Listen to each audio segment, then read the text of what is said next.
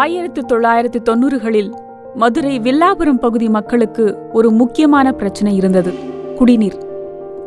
தாகம் தணிக்கும் குடிநீரை விலை கொடுத்து வாங்க வேண்டி வரும் என கற்பனை செய்து கூட பார்த்திராத காலகட்டம் அது. குடிநீருக்கு விலை வைத்து விற்று அழிச்சாட்டியம் செய்தது ஒரு கூட்டம். மக்களுக்கு விலை கொடுக்க விருப்பமில்லை. ஆனால் அவர்களோ சாமானிய மக்கள். அவர்கள் எதிர்க்க வேண்டியதோ அசுரபலம் வாய்ந்த அரசு எந்திரம். ரவுடிகள் அரசியல்வாதிகள். ஆனால் பிரச்சனைக்கான தீர்வு அவர்களுக்கு மிகவும் பக்கத்தில்தான் இருந்தது. ஒரு சின்னஞ்சிறிய அறையில் தெற்கு வடக்காக நீள வாக்கில் அமைக்கப்பட்ட ஒரு தறி. அதன் மூலையில் சில சமையல் பாத்திரங்களுடன் ஒரு அடுப்பு. அருகே சில பிளாஸ்டிக் குடங்கள். தறிக்கடியில்தான் படுக்கை. மொத்த வீடும் அவ்வளவுதான். அங்கிருந்துதான் மக்களுக்கான தீர்வு வரவிருந்தது. அந்த வீடு கம்யூனிஸ்ட் கட்சியில் தீவிரமாக பணியாற்றிக் கொண்டிருந்த தோழர் குப்புசாமியின் வீடு. அவரும் அவரது மனைவியும் அந்த வீட்டில்தான் வசித்தனர். மனைவி வீட்டில் நெசவு வேலை செய்து கொண்டிருந்தார். தனக்கிருந்த பொது உடைமை சிந்தனையை மனைவியுடனும் பகிர்ந்து கொள்ள நினைத்தார் தோழர் குப்புசாமி. மனைவியை மார்க்சிஸ்ட் கம்யூனிஸ்ட் கட்சியின் ஜனநாயக வாலிபர் சங்கத்தில் சேர்த்தார். அவர்தான் தோழர் லீலாவதி.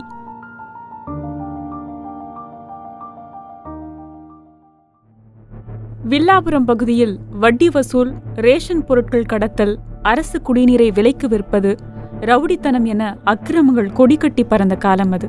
அப்போது ஆட்சியில் இருந்த முன்னாள் முதல்வர் ஜெயலலிதா தன் உடன்பிறவா சகோதரிக்காகவும் தன் வளர்ப்பு மகனுக்காகவும் சொத்துக்கள் சேர்த்து கொண்டிருந்தார்.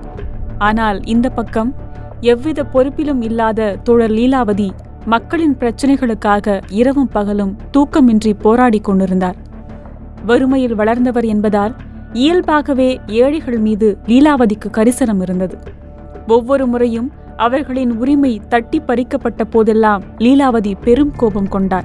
வில்லாபுரம் பகுதி மக்களின் நம்பிக்கைக்கு உரியவராகவும் உயர்ந்தார் தோழர் லீலாவதி. ஆயிரத்தி தொள்ளாயிரத்தி தொண்ணூத்தி ஆறாம் ஆண்டின் சட்டசபை தேர்தலில் திமுக வெற்றி பெற்று ஆட்சியை பிடித்தது. ஆட்சிக்கு வந்த கையோடு உள்ளாட்சி தேர்தலையும் நடத்த திமுக முடிவெடுத்தது. உள்ளாட்சி இடங்களில் மூன்றில் ஒரு பங்கு இடங்கள் பெண்களுக்கு ஒதுக்கப்பட்டன. வில்லாபுரம் ஐம்பத்தி ஒன்பதாவது வார்டு கவுன்சிலர் பதவிக்கு தோழர் லீலாவதியை நிறுத்தியது மார்க்சிஸ்ட் கம்யூனிஸ்ட் கட்சி. பல்வேறு கட்சிகளைச் சேர்ந்த பணபலமிக்க வேட்பாளர்களும் லீலாவதியை எதிர்த்து போட்டியிட்டிருந்தார்கள். பலத்த போட்டி நிலவிய போதும் வீடு வீடாக ஏறி இறங்கி வாக்காளர்களை சந்தித்த லீலாவதியின் தன்னம்பிக்கைதான் இறுதியில் வெற்றி பெற்றது. திராவிட கட்சிகளின் ஆதிக்கத்தில் இருந்த வில்லாபுரத்தை மார்க்சிஸ்ட் கட்சி கைப்பற்றியது. கவுன்சிலர் ஆனார் தோழர் லீலாவதி. தோழர் லீலாவதி தன் நோக்கத்தில் தெளிவாக இருந்தார். மக்கள் நலனுக்கு எதிரான எந்த நடவடிக்கையும் எதிர்த்தார். கவுன்சிலர் என்ற முறையில் ரேஷன் கடைகளில் நடக்கும் முறைகேடுகளை தட்டி கேட்டார். மாமூல் வசூல் செய்யும் ரவுடிகளுக்கு எதிராக தொடர்ந்து குரல் கொடுத்தார். தோழர் லீலாவதியின் மக்கள் நல அரசியல் ரவுடிகளின் வருமானத்துக்கு பெரும் தடையாக மாறியது.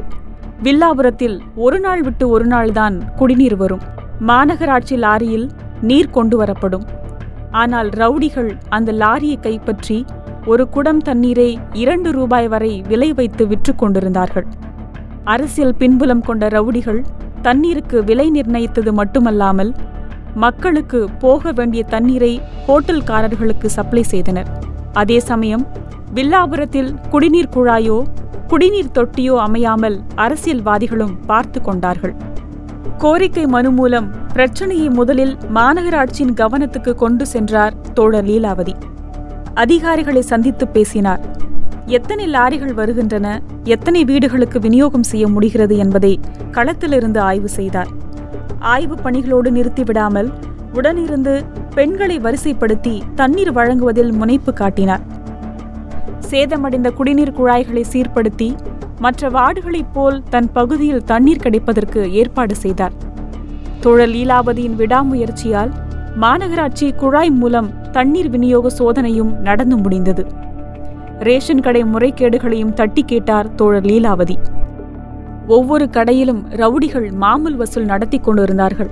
அதனால் கோபத்தில் இருந்த வியாபாரிகளின் ஆதரவும் லீலாவதிக்கு கிடைத்தது. அசைக்க முடியாத சக்தியாக உருவெடுத்தார் லீலாவதி. தோழர் லீலாவதிக்கு நேரடியாக கொலை மிரட்டல்கள் வந்தன. காவல் நிலையத்தில் புகார் கொடுத்த போதும் எந்த நடவடிக்கையும் எடுக்கப்படவில்லை. நாட்டின் மக்கள் விரோத அரசியல் தன் கோர முகத்தை காட்டும் நாள் உதித்தது. திடீரென கடைவீதியில் கூச்சல். தொடர்ந்து அலறல் சத்தம். ஒரு பொம்பளைய ரவுடிங்க வெட்டிட்டாங்க. என கதறியபடி எல்லோரும் ஓடுகிறார்கள். சத்தம் கேட்டு தோழர் குப்புசாமி ஓடி வருகிறார். இரத்த வெள்ளத்தில் கரங்கள் துண்டிக்கப்பட்டு கழுத்திலிருந்து வெளிவரும் இரத்தத்தால் மண் சிவந்து கொண்டிருக்க உறைந்து போய் கீழே சரிகிறார் தோழர் குப்புசாமி. துள்ளத் துடிக்க ரோட்டில் பிணமாக கிடந்தார் தோழர் லீலாவதி. சம்பவத்தை பார்த்த சில தோழர்கள் விவரிக்கும் போது ஆயிரத்தி தொள்ளாயிரத்தி தொண்ணூற்றி ஏழு ஏப்ரல் இருபத்தி மூன்றாம் தேதி காலை ஏழு மணிக்கு தோழர் லீலாவதி கடைவீதியில் வந்து கொண்டிருந்தார். பொது கழிப்பறையில் ஒளிந்திருந்த ஏழு பேர் கொண்ட கும்பலால் அவர் மிக கொடூரமாக தாக்கப்பட்டார். தாக்குதலில் நிலை குலைந்த அவர் தப்பி ஓட முடியாத அளவுக்கு சுற்றி வளைக்கப்பட்டார். வீச்சரிவாளை தடுத்து நிறுத்த போராடிய அவரது கரங்களும் விரல்களும் துண்டிக்கப்பட்டு தரையில் விழுந்தன. தோழர் லீலாவதியை உயிரோடு விடக்கூடாதென்பதில் அந்த கும்பல் உறுதியாக இருந்தது. மொத்தமாக இருபத்தி நான்கு இடங்களில் வெட்டப்பட்ட தோழர் லீலாவதி இரத்த வெள்ளத்தில் மயங்கி விழுந்தார். அலறி அடித்து ஓடி வந்த அன்பு மகளின் முகத்தை கூட பார்க்க முடியாமல் தோழரின் உயிர் அந்த இடத்திலேயே பிரிந்தது. தோழர் லீலாவதி கொல்லப்பட்ட சம்பவம் மதுரையை மட்டுமல்லாது தமிழ்நாட்டையே உலுக்கியது. கொலையாளிகளை தண்டிக்க வேண்டும் என கம்யூனிஸ்ட் கட்சியினர் மட்டுமல்லாமல் மக்களும் போராட்டத்தில் ஈடுபட்டனர். தோழர் லீலாவதி கொலையில் திமுகவை சேர்ந்த முத்துராமலிங்கம் மருது சோங்கு முருகன் பாம்பு முருகன் மீனாட்சி சுந்தரம் அண்ணாதுரை ஆகியோர் கைது செய்யப்பட்டனர். இதில் மருது திமுக தலைமை செயற்குழு உறுப்பினரும் மத்திய முன்னாள் அமைச்சர் மு க அழகிரிக்கு நெருக்கமானவருமான எஸ் ஆர் கோபியின் சகோதரர் ஆவார். தோழர் லீலாவதி கொலை வழக்கில் கைது செய்யப்பட்டவர்களுக்கு கடந்த இரண்டாயிரத்தி மூன்றாம் ஆண்டில் ஆயுள் தண்டனை விதித்து மதுரை நீதிமன்றம் தீர்ப்பளித்தது. குற்றவாளிகள் அனைவரும் மதுரை மத்திய சிறையில் அடைக்கப்பட்டனர். கடந்த இரண்டாயிரத்தி எட்டாம் ஆண்டு திமுக ஆட்சியின் போது அண்ணா நூற்றாண்டு விழாவை முன்னிட்டு நன்னடத்தை கைதிகள் விடுதலை செய்யப்பட்டனர். அப்போது மதுரை சிறையிலிருந்து மருது உள்ளிட்டோரும் விடுவிக்கப்பட்டனர். தோழர் லீலாவதி கொலை வழக்கில் தண்டனை பெற்றவர்களை விடுவித்தது தொடர்பாக கடும் விமர்சனங்கள் எழுந்தன. கடந்த இரண்டாயிரத்தி பதினைந்தாம் ஆண்டு மருது விடுதலை செய்யப்பட்ட உத்தரவை தமிழக ஆளுநர் ரத்து செய்தார். எனவே அவரை மதுரை ஊரக போலீசார் மீண்டும் கைது செய்து மதுரை மத்திய சிறையில் அடைத்தனர். தோழர் லீலாவதி முன்னெடுத்த முயற்சிகளின் விளைவு அவரின் மரணத்துக்கு பின் விளைந்தது. வில்லாபுர குடிநீர் குழாய்கள் முதன்முறையாக தண்ணீர் சுரக்க தொடங்கின. அந்த நீரை குடங்களில் பிடித்து கொண்டு போன மக்கள் தங்கள் வீடுகளுக்கு போகவில்லை. தோழர் லீலாவதி உயிர்விட்ட இடத்தில் அந்த நீரை கொண்டு சென்று ஊற்றினர். வில்லாபுரத்தில் இன்னொரு கட்சி வெல்ல முடியாத அளவுக்கு அரசியல் மறுமலர்ச்சியை விதைத்துவிட்டு போயிருக்கிறார் தோழர் லீலாவதி. ஒரு பெண்ணால் அரசியலில் என்ன சாதிக்க முடியும் என்ற கேள்விக்கு பதில் தோழர் லீலாவதி. நேர்மையோடு அரசியலை முன்னெடுத்த உறுதிமிக்க ஒரு தலைவர் என அனைத்து அரசியல் கட்சி தலைவர்களையும் பேச வைத்தவர். இன்று தோழர் லீலாவதி இல்லை குடிநீருக்கு விலை இருக்கிறது. உலக நாடுகளில் தண்ணீர் தனியார்மயப்படுத்துவதை எதிர்த்து போராட்டங்கள் நடந்து கொண்டிருக்கும் இன்றைய சூழலில் தமிழ்நாட்டில் கட்டண குடிநீரை முதன் முதலாக எதிர்த்த தோழர் லீலாவதியை நினைவு கூர்வோம். வில்லாபுர வீட்டுத்தறி நெய்த அரசியலை கொண்டு சமத்துவம் படைப்போம்.